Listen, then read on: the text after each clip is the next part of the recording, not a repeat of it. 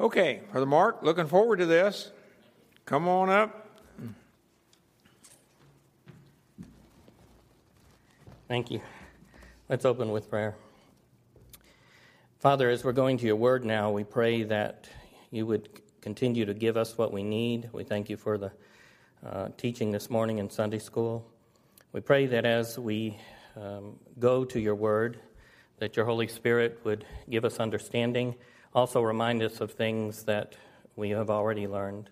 We pray then that you would give us the wisdom to take that knowledge and apply it in our Christian lives, that we would be pleasing to you, that we might at the judgment seat of Christ hear, "Well done, thou good and faithful servant." This is our prayer. We pray in the name of Jesus Christ. Amen. First of all, this is exciting to get to preach in this sense where there's more people than I'm used to. Our church where I'm pastoring has gone down in number, but just having more to preach to is exciting, especially when, as you are all in the Word. And I thought to myself, you know what, I'm used to going expositorily verse by verse through the Bible, but this is a one-time thing, so I thought, what do I pick? You got the whole Bible to pick from. So I just prayed and let the Lord guide me.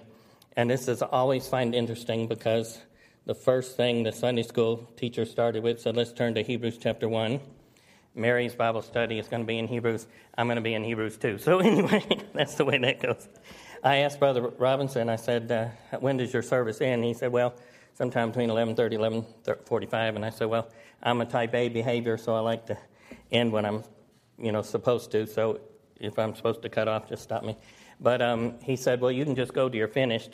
That's not a good thing to tell me because I would never be finished. That's true of most pastors. Reminds me when I was in seminary, there was they told the story of this old country preacher who was, it's time to preach. He got up to preach, and some little boy yelled out from the pew, "Preacher, how long are you going to preach this morning?" And he said, well, let me tell you, son, it depends on what my wife's fixing for dinner. If she fixes roast beef, I'm going to preach 45 minutes. If she's having fried chicken, I'm only going to preach 30 minutes. And his wife yelled out, "We're having roast possum." With that, the pastor said, "We'll now rise for the benediction." So, anyway, so I'm not one that usually tells jokes, but I thought about that when I asked Brother Robinson how long I had. But we'll be in Hebrews, if you'll turn there with me, Hebrews chapter 10. Hebrews chapter 10, beginning of verse 21. Hebrews 10, 21. And I thought about when the Bible conference comes, what I'm going to talk about, and this is a little bit related to that, so I'll try not to give too much of that away as we go through there, but it doesn't matter. I think we can go over if the message was the same thing, I think we can always get something new out of it. So Hebrews chapter 10, verse 21, "And having a high priest over the house of God, let us draw near."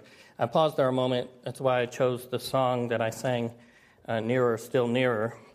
A lot of people, when they write hymns to songs, I think most of those authors didn't understand salvation of the soul. So most of them are thinking of how to draw near to God so they one day hope to be in heaven. And as in the Sunday school lesson emphasized, the hope is not that we get to heaven. The hope is when we get to the judgment seat, we hear, "Well done, thou good and faithful servant, and enter in the joy of the Lord, which is to rule and reign in the coming kingdom." So, that being understood, as I sing the song, and I hope as you heard the words, you were thinking the same thing as I am. As a Christian, we're told, as James tells us, draw near to God and he'll draw near to us. So as we're going through the scripture, that's what we come to church for, is to draw near to him. We do that in getting in the word. That's how we get closer to him. By the way, sometimes I use the word near instead of nigh. I have a King James in front of me. I was preaching one time, we had a visitor in church, and when we got done, she said, "What version were you using?" I said, "Well, I used the King James." She said, "Well, I couldn't follow you because I had the NIV." So I'm sorry if you have different translations, but I often, as I'm reading the King James, will just automatically at sight translate some of the older English into more modern English, but hopefully we can all follow each other. I'll try to tell what verse we're in. Hopefully that'll help.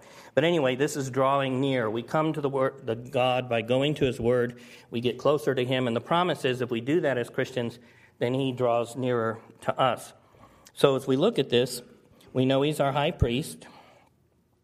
And the difference is, as being brought out here in Hebrews, is that in the Old Testament, you know, they had to go, they had the priest, and it was different in how things are. But now we have Jesus Christ. He's our high priest, so because of that difference, we don't have to go to some human here, as some churches believe. They still have to go through a priest at their church and go to God through him. We go directly to God through the Lord Jesus Christ, and that's why we can draw near. They couldn't go into the Holy of the Holies. We can go directly in close to God. So we draw near with a true heart. This word true in the Greek can be understood to mean sincere. In the Old Testament, we see it over and over as the prophets were being told to speak to the nation of Israel.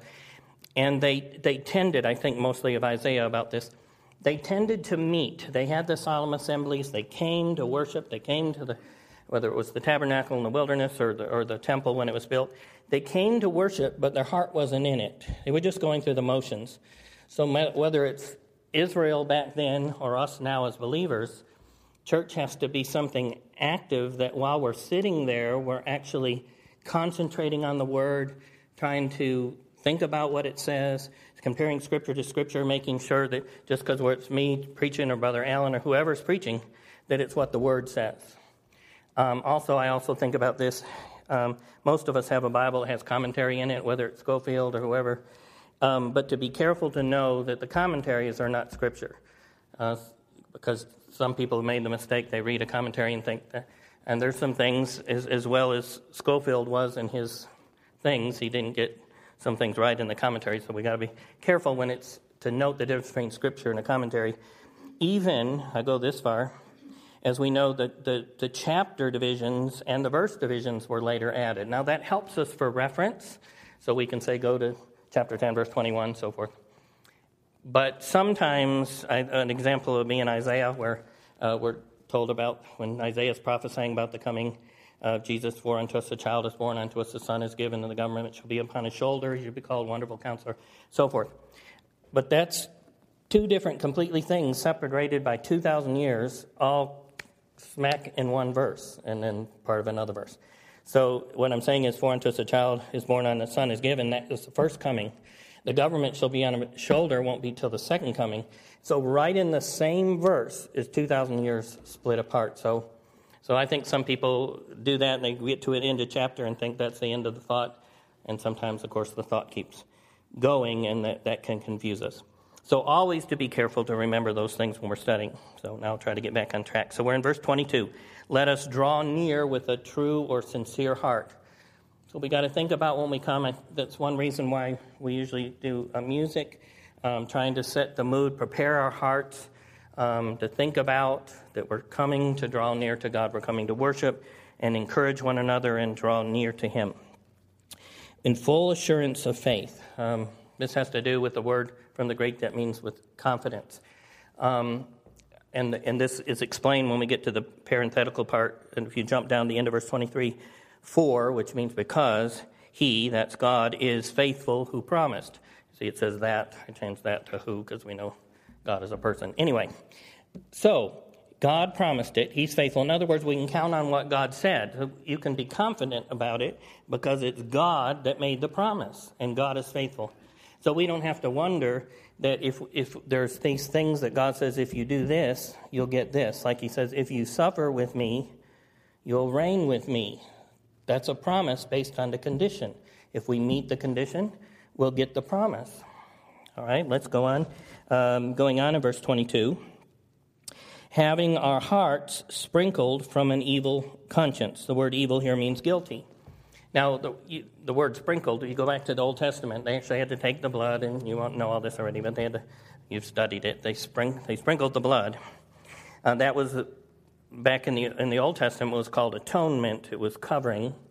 Now it's different because the blood of the Lord Jesus Christ is for cleansing. So we have 1 John 1:9, if we confess our sins, he's faithful and just to forgive us our sins and to cleanse us from all unrighteousness. So the blood, different from then where the blood of the animals covered, this is the blood that cleanses.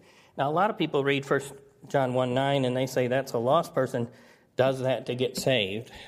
That's completely wrong, because that's for us to save people. on a daily basis. As we're convicted of sin, we're to confess, which means to admit to him, and we know that then he's faithful and just to forgive us and to cleanse us, not only from that sin that we were convicted of and we confessed, but from all unrighteousness. I think there's lots of things we're not even aware of that we do that's displeasing to him. So this is the guilty conscience sprinkled from an evil conscience, and our bodies washed with pure water. It makes me think of Ephesians, or washing of the water by the word. In the Old Testament, the water was used. They had to go in and wash their hands. All that was for purification. The same thing Jesus talked about, washing the feet, the different things, and representing of all that. So you look at the Old Testament as we look at the types, and so we understand it for us as Christians. Now, verse 23, let us hold fast, that is tightly or firmly, the profession of our faith without wavering. The word wavering, of course, means without doubting. Doubt is the opposite of faith. The word faith you can translate either trust or believe. So the opposite is doubt. Doubt means you don't believe or you don't trust. So it has to be faith without wavering. Let's hold fast to the profession of our faith without wavering. And why? He says parenthetically, because he is faithful that promised. He's the one that made the promise. It's God who promised, so we don't need to doubt it. Now, it's human for us to do that, and when we do doubt, we need to recognize that that's Satan trying to get us off of the truth from the word that God has promised. Verse 24, let us consider, that means think about, let us consider one another, that's other brothers and sisters in Christ, to provoke to love and good works. I pause there a moment, because the word provoke we usually use in relations to anger, like provoke somebody to get angry. You keep prodding, you keep at them, and then finally they explode. But it's interesting that that's the word used here in relationship to love, provoking to love. So I would think instead of doing something to someone and to get them angry, we should treat each other so that it produces love instead. So that's a different thing. That's what we should be doing as Christians. Provoke to love and to good works. I won't go into a whole message on good works because that's part of what, Lord willing, at the Bible conference I'll do. But just to say this, and it's something I heard Mary say one day, the difference between good works and bad works. Another way to say bad works are works that are good for nothing. In other words, they just don't count.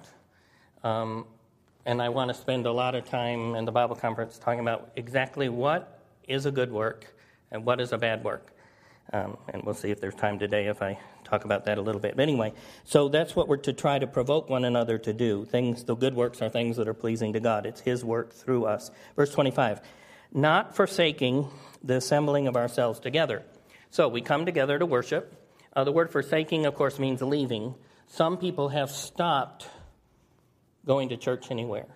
And I know, as you know, if this church weren't here, it's hard in the world we live in today, in the age we are, we're in the end of the church age, the Laodicean period, and most churches are like the Laodicean church. They have no spirituality whatsoever. It's hard to find a church that's in the Word. You can go to a lot of churches and sit there and not get any Word. Some of them don't even read the Scripture. Some of them, if they do, it's just a Scripture reading, and that's it. So it's frustrating, but to assemble together, even if it's not in a church building, get together with some other Christians and assemble together in the Word of God and encourage one another. But some people have left it. You might know people who hadn't been in church in years. It's not because they're not able. They just gave up going or whatever. So not forsaking the assembly of ourselves together, as the manner of some is, even in the beginning, in the first century, in the early church, some had already quit going. But exhorting, that's the Old English word for encouraging. Encouraging one another, and that's other believers, of course. It's hard to encourage a lost person. I realize that it's possible in today, in the world we live in, and where more of the world has gotten into the church, and more churches are worldly than spiritual, that a lost person might wander into a church. Why a lost person would come to church, I don't know, but But if they're there, the message is still the same. Believe in the Lord Jesus Christ and thou shalt be saved. That's the message to the lost person. But for the rest of us who are already saved, we don't need to hear that message over and over again every sermon like it is in most churches. We need to be in the Word. The responsibility of the pastor is to feed the sheep so we can grow. And as we go out in the world, we come in contact with people who need to know the Lord in a spiritual sense, so they're our believers. But here we go, and again in verse 25, so it says, but exhorting, that's encouraging one another, so other brothers and sisters in Christ, and so much the more as we see the day approaching. And I always like to say the day approaching because it's a specific day. It's the day when our Lord returns, because we'll be at the judgment seat of Christ and we'll give an account. So that's the only time we have until then. Now we know that any time we could be, God will take us either through the interim of death or if we're alive at the rapture. But in either case, that day is approaching nearer and nearer, especially nearer now than when Hebrews was written, so about 2,000 years later. So it's definitely getting closer. We need more encouragement. In this world we're living today, you can turn on the TV and you can turn on the radio, and you get the opposite of encouragement. You get discouragement. So we need to get together. We need to be in the Word and encourage one another. And it's nice to tell somebody their dress looks nice and their hair looks nice and all that's encouraging, but that's not that kind of encouraging. That makes people feel good, of course, even if you're not being wholly sincere about it. But but the encouragement is in the Word. It's all there. Whether it's somebody who's mourning the loss of a loved one and we go to the Scripture for comfort, but the Scripture has everything we need if we just go to it. So, encourage. All right, now, verse 26. For if we sin willfully, I remember in seminary I had a lot of discussions with people about this, and there's a lot of churches who have different, if they even bother to study it. A lot of people, if they don't quite get something, they just skip over it. That's easier. Preachers just pick another scripture to preach on. But a lot of people won't preach on this particular verse. If we sin willfully, after that we've received the knowledge of the truth, there remains no more sacrifice for sins. All right, what is sinning willfully? Some people, which I don't believe this, but some people say that sinning willfully is a sin that a Christian deliberately chooses to do. Well, most of our sins are deliberately chosen. I mean, except for something we might not know, we're unaware of. But the idea, and this goes along with a lot of the Greek words, this was brought out in Sunday school. When you look at the tense of the words, and often the verbs are active, which means, or present tense. If it's present tense, means it's ongoing. So this is somebody who, a Christian, who it's been pointed out to them about a particular sin, and they choose willfully to continue in that sin, whatever it is. So that is by definition, if we sin willfully after we receive the knowledge of the truth. In other words, we've gone to the Word, and the Word says, this is sin. And that Christian, who would then by definition be a carnal Christian, because they're shaking their fists at God and saying, I don't care what you tell me, I'm going to continue in this. So that's to get that. If we sin willfully after that we receive the knowledge of the truth, there remains no more sacrifice for sins. Now in the Old Testament, they had the animals that were sacrificed. Jesus Christ was sacrificed once for us. The blood is on the mercy seat. We go 1 John 1:9. The carnal Christian who refuses to admit to God that what they're doing is sin, then that blood, this what means no more sacrifice for sin, that Christian is going with sin that's not being taken care of. It'll be taken care of at the judgment seat, but, when they hear something other than well done, they'll either depart from me, ye that work iniquity, for I never knew you. And that doesn't mean they depart to hell. They're still in heaven, of course. They're still saved. 1 Corinthians says, yet so is through fire. But they're... But it is the salvation of the soul that they will lose, and they'll not get to rule and reign. They won't get that inheritance that we were talking about in Sunday school. So here we see there remains no more sacrifice for sin. Verse 27, but a certain fearful looking for of judgment and fiery indignation. All right, because we understand the salvation of the soul. We know about rewards. So we know the judgment seat of Christ. Excuse me, we as Christians, because we know the judgment seat of Christ, we're aware of the fact of what's going to happen there. We have to give an account of the things we do, as it says in 2 Corinthians chapter 5, the things done in our body, whether to be good or bad. So we're going to be judged according to those works. And in Hebrews chapter 4, it specifically says, where it says the word of God is alive and powerful and sharper than any two-edged sword, even to the dividing of the spirit and the soul, and the joints and the marrow, and is a discerner of the thoughts and the intents of the heart. So that's basically when we talk about what's a good work and a bad work. It goes back to our intents. You know, somebody else might not know that, but God knows exactly. We get to the judgment seat of Christ. He knows the motive behind an action that's done. So the point being, let's say two Christians do the exact same thing. Maybe they have I don't forget what the technical term is, but extra money that they don't need to live on. It's just extra money. They have it set aside in case they need it for a rainy day. But so they have that, and they decide there's a charitable organization, and they like to contribute a little more. So they do that. And two Christians in the same position who both give the exact same amount to the charitable organization. The one Christian is specifically doing it so they get their name recognized and up on they get a building named after them or something, or a pew with their name on it or something. The other is doing it where Jesus said, don't let the right hand know what the left hand is doing. The one who is doing it for the name, and God knows the intent of why we do something, that won't count as a good work. It's the exact same thing. They're both Christians doing the same thing. One Christian's doing it to get recognition, as Jesus said, they already got the reward. It's the name they get up on the plaque.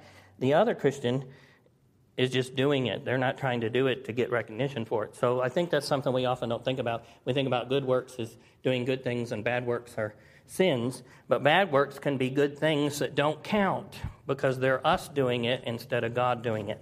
So I don't know if that can be some food for thought for you. Anyway, in verse 27, again, by the way, let me back up because I forgot something I wanted to mention in verse 25 about sins.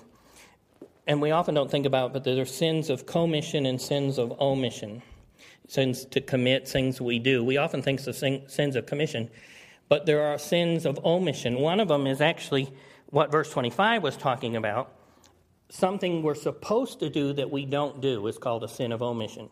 So for Christians who have quit going to church, they quit assembling, they're not going, assembling with others to encourage one another, that's sin of omission. So that's a particular one mentioned in verse 25 as we think about this whole thing, but it could be in a number of things. All right, back to verse 27.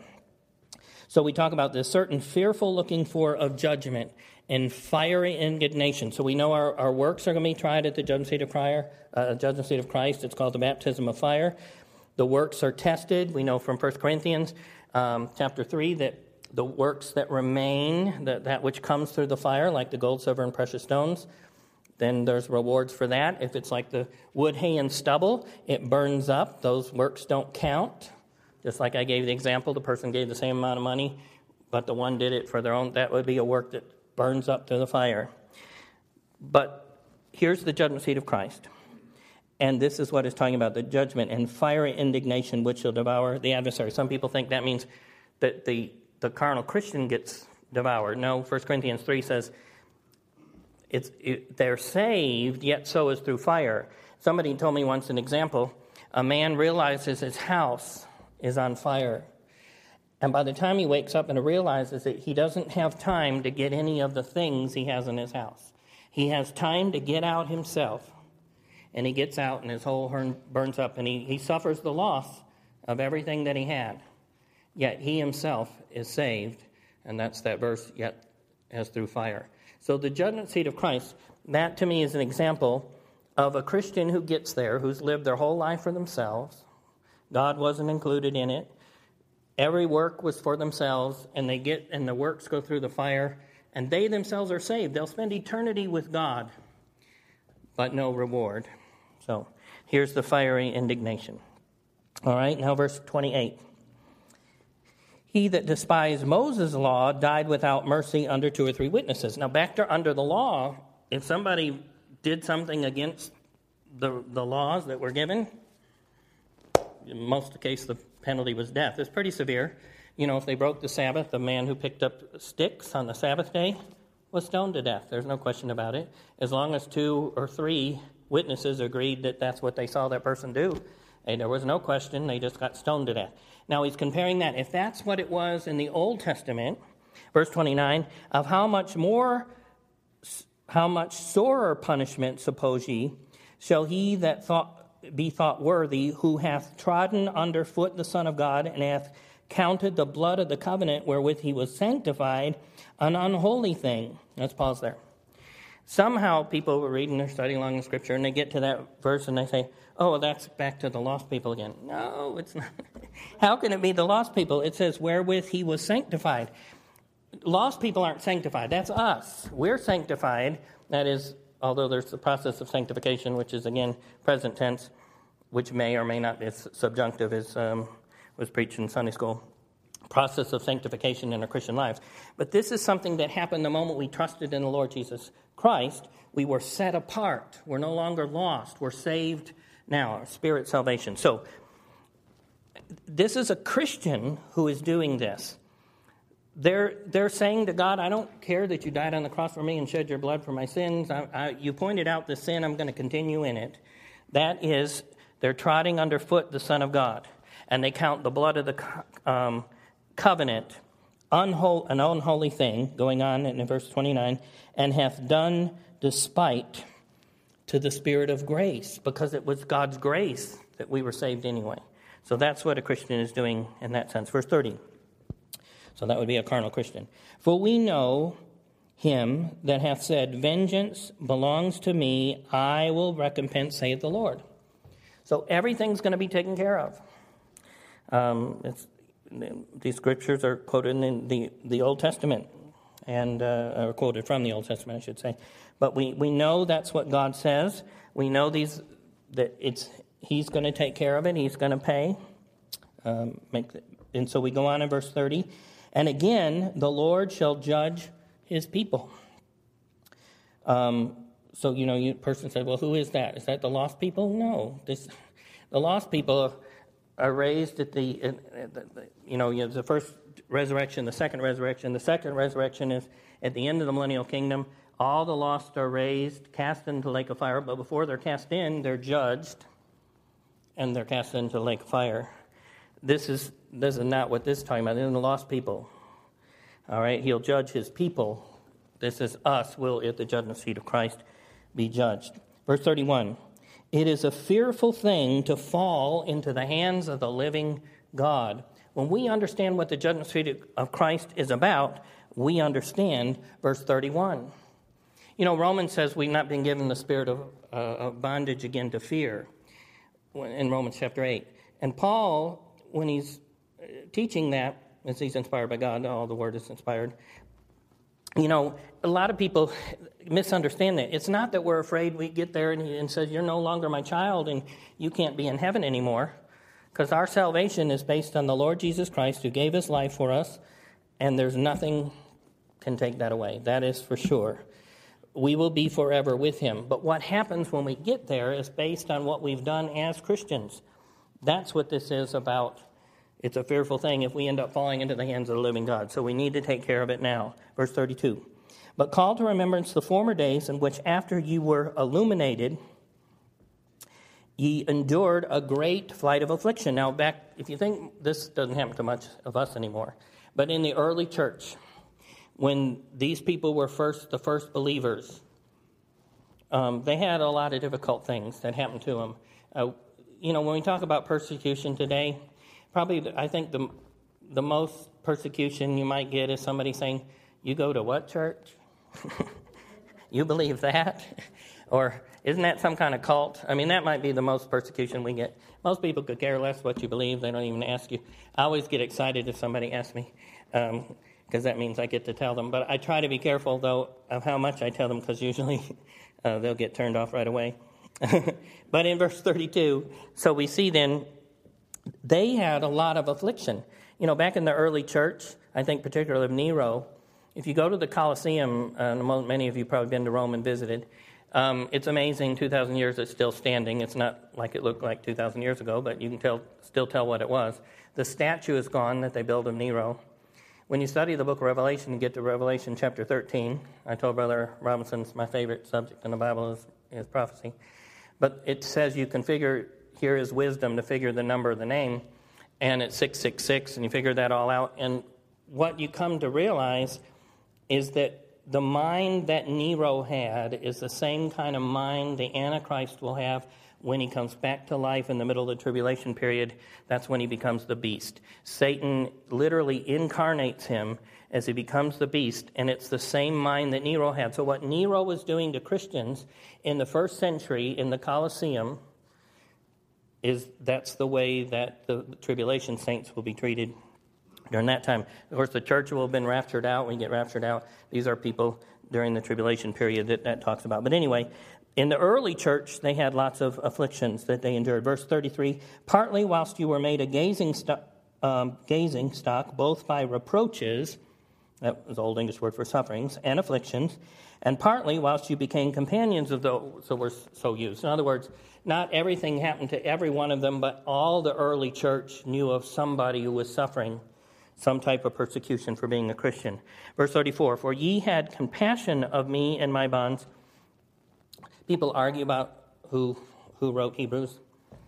I remember in seminary, they said, well, it couldn't have been Paul, which to me, this particular verse makes me think it's Paul. Paul always, the custom was in that day when they wrote a letter, their name was at the beginning. In the beginning of this one, it doesn't say Paul, it says God. And that the Greek here is a higher educated level than Paul. That's why they argue it couldn't have been him. Anyway, it doesn't matter to me because all Scripture is inspired by God, so it doesn't matter who the human author is. To me, it's all still from God. So, but it makes me think of Paul here because he's in prison. And, you know, they had compassion on him. So whoever it is writing this, it was somebody that they had compassion for. I was thinking, too, of a conversation I had in seminary. They were, and most of the people going to seminary are studying to get Master of Divinity degree to become a pastor. And they said, well, how can you prove the Bible is the Word of God? And so I went to 2 Timothy chapter 3, verse 16, and said, all Scripture is given by inspiration of God, and so forth. And they said, well, you can't use the Scripture to prove the Scripture is the Word of God. And I said, I just stopped talking at that point because I realized there was nothing I could say. If a person wasn't by faith going to accept the Scripture, you could talk to you were blue in the face trying to tell them that the Bible is the Word of God and it wouldn't matter. So it's sad, but I stopped talking because I thought about Jesus saying, don't cast your pearls before the swine. Now, here's a bunch of seminarians getting master's degrees to become pastors, which is the saddest of all, because most of them did become pastors. But anyway, who are not believing the Bible is the Word of God. And I knew if I talked to them any further where they didn't recognize the Bible is the Word of God, it would be taking, like, pearls and putting in front. Pigs would just trample over those pearls because they wouldn't recognize their pearls. They wouldn't recognize any value.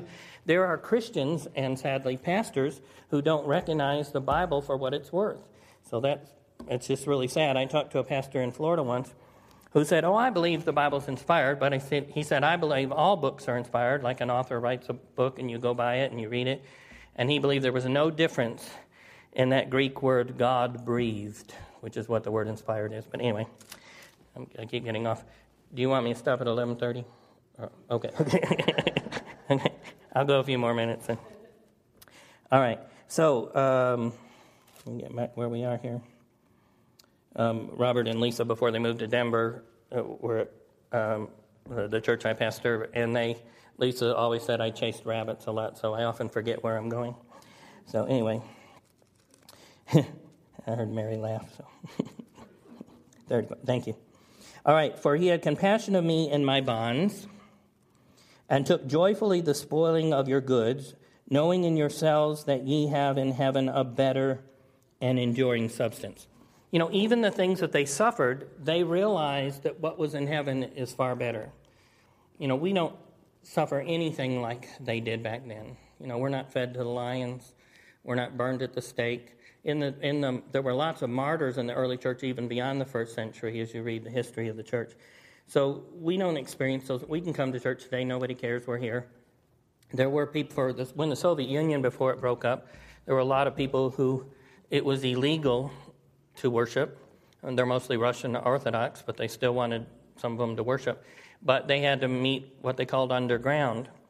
When I went to visit Russia, I found out, even though it's when it split up and became the independent Baltic states and Russia was its south, I was in St. Petersburg, and you get to see all those elaborate cathedrals, and they're really beautiful if you haven't seen them, outside and inside, very elaborate.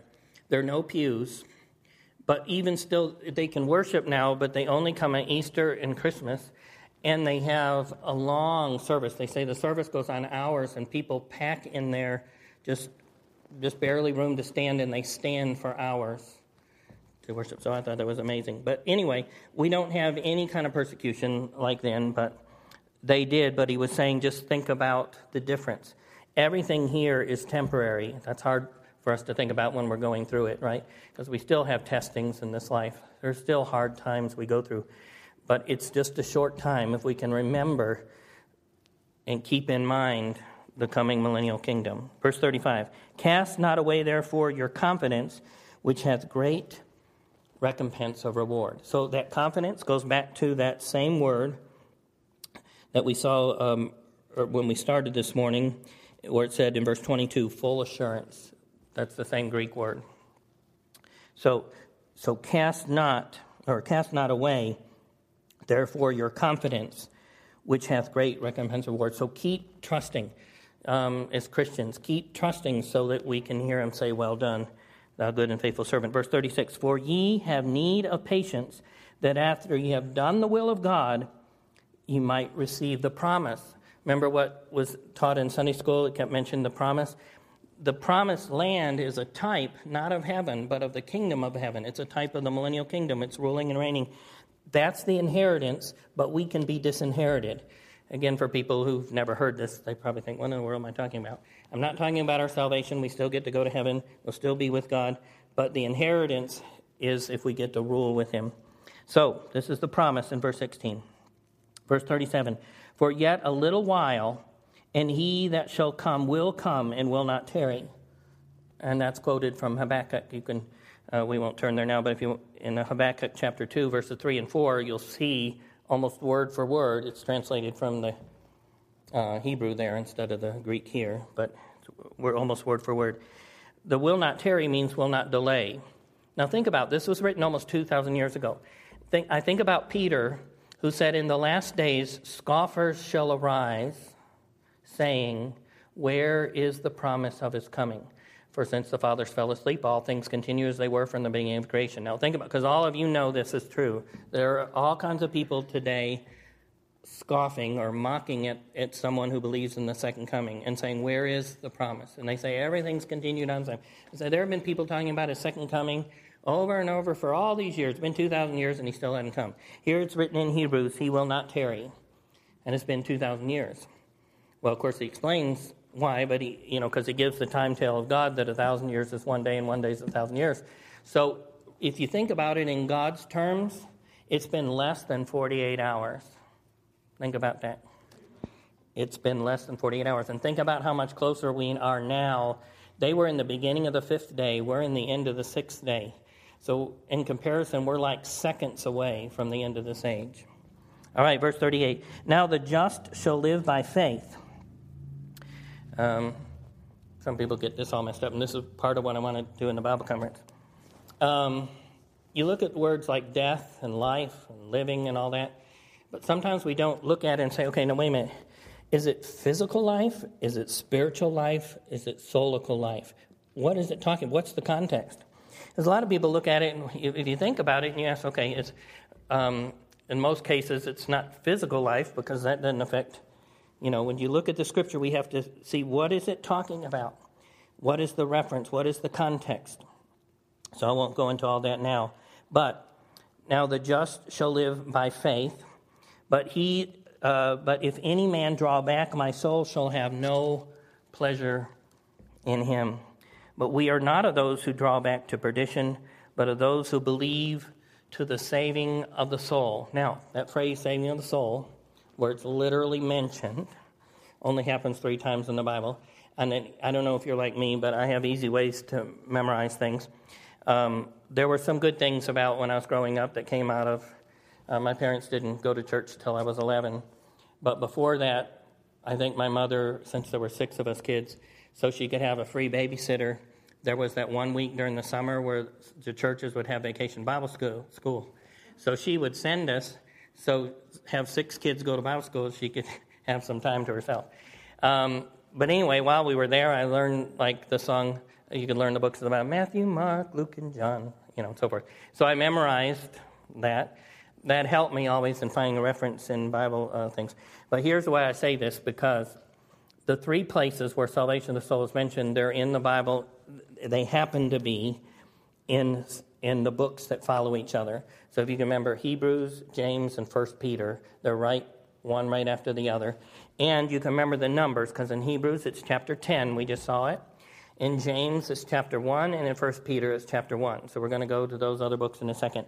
But let's look at it. It says the saving of the soul. So we're almost out of time. So let's go ahead to James chapter 1. James chapter 1, verse 19. James 1:19. Wherefore, my beloved brethren, that's us, right? Martin Luther, if you studied... Most of you probably studied church history, which was the whole reason we're called Protestant, is because it comes from the word protest, and he protested against the Catholic Church, which was in history, the first Roman church when Constantine marched the soldiers through the water and pronounced them all baptized, and that started the church-state thing, so the Roman church. So that was Catholicism. And it wasn't until Muhammad broke off in 622, the early 7th century, and that was Islam. And then in the early 11th century, like in the 1000s, is when the Orthodox churches broke off. But basically, it wasn't until 1517, early 16th century, Martin Luther protested against the Catholic Church because he didn't believe salvation was by works. Well, he was right about that, right? But then because of that, he was confused and didn't understand why he didn't like James. He called it an epistle of straw. Of course, in German he called it that. But he said he didn't like it because it contradicted Romans. Romans said we're saved, it's by faith. And James is talking about faith without works is dead, and he got all confused by it. But once we understand this is for us who are already saved, it's not talking about salvation of the spirit. It's talking about salvation of the soul, which means it's rewards. So keep that in mind. So it's not talking to lost people, which most of the Scripture isn't. But verse 19, wherefore, my beloved brethren, let every man be swift to hear, slow to speak, and slow to wrath.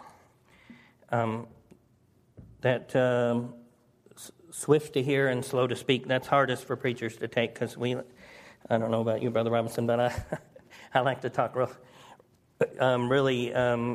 just talk a lot. I have to restrain myself. When somebody asks a question, I try to answer only what they ask, because I can give too much of an answer, and the person who's thinking about something and God's preparing their heart, and then I like to give too much sometimes, so I have to be careful. All right, swift to hear, slow to speak, slow to wrath, for the wrath of man works not the righteousness of God. So that wrath isn't what God wants. Verse 21, wherefore lay apart all filthiness and superfluity of naughtiness. A lot of older English here. We don't even use some of these superfluity, you could say, overflowing. Naughtiness could be wickedness. Although a lot of people, when they hear the word wicked, they think of heinous crimes. But anything that's contrary to God's will is in his mind wicked, because it's not his will. So sins of omission, people who have forsaken, have left off going to church and are not assembling together. Anything. We're to lay apart all of that. Lay apart's pretty weak in the translation. It's a little stronger than that. We need to throw it away, and then sometimes somehow it creeps back, and we got to keep doing it. So it's not something that we throw away once and it's gone. We constantly, every day as Christians, have to work at this and keep throwing that off. All right? It says, and receive with meekness the engrafted word. I always think of people who are botanists and work with plants and try to splice the plants together and get, I guess they did oranges and tangerines and got tangelos, and try to get watermelons that don't have seeds, because it's more fun to eat a watermelon without all the seeds. So they work on doing all. Well, this word engrafted, you talk about plants. The engrafted word, which is able, he's talking to save people, which is able to save your souls. So I know you already know what all this means, but we're already saved, but this is the engrafted word which is able to save your souls. And real quick, we'll finish with 1 Peter. 1 Peter chapter 1. 1 Peter chapter 1, and we'll start in verse 3. Blessed be the God and Father of our Lord Jesus Christ, who according to his abundant mercy has begotten us again unto a lively or living hope. There's that word hope again. By the resurrection of Jesus Christ from the dead, to an inheritance. Now, this inheritance, it says, is incorruptible. Different from an inheritance in this life, where some people get an inheritance, but it's called corruptible, which means we won't take it with us. It's only for this life. This is an inheritance that's incorruptible and undefiled, and that fadeth not away, reserved in heaven for you. It's there for us. All Christians, it's there for us. Not all of us will get it, but it's all there for us. Who are kept by the power of God through faith to salvation, ready to be revealed in the last time. What salvation don't we already have revealed? It's the salvation of the soul. That'll be revealed at the judgment seat of Christ. We don't know that yet. We know we're saved. We know we're going to heaven. So that's spirit salvation. This we don't know yet. Notice it says, verse 7, that the trial, that word, testing of your faith, that's what happens at the judgment seat of Christ, being much more precious than of gold that perishes, though it be tried with fire, might be found in the praise and honor and glory at the appearing of Jesus Christ. So that appearing is the end, by the end of the judgment seat, because that's where he comes, the revelation. This is not the rapture. Verse 8, whom having not seen ye love, and whom though now ye see him not, yet believing, that's our faith right now as Christians, you rejoice with joy unspeakable and full of glory, receiving the end of your faith. The word end means goal or objective. As Christians, a lot of Christians don't know what the hope is because they don't know what the goal is. What is the goal? What is the objective of our continuing to be trusting in our Christian lives? It says it right here, the salvation of your souls. Brother Robinson.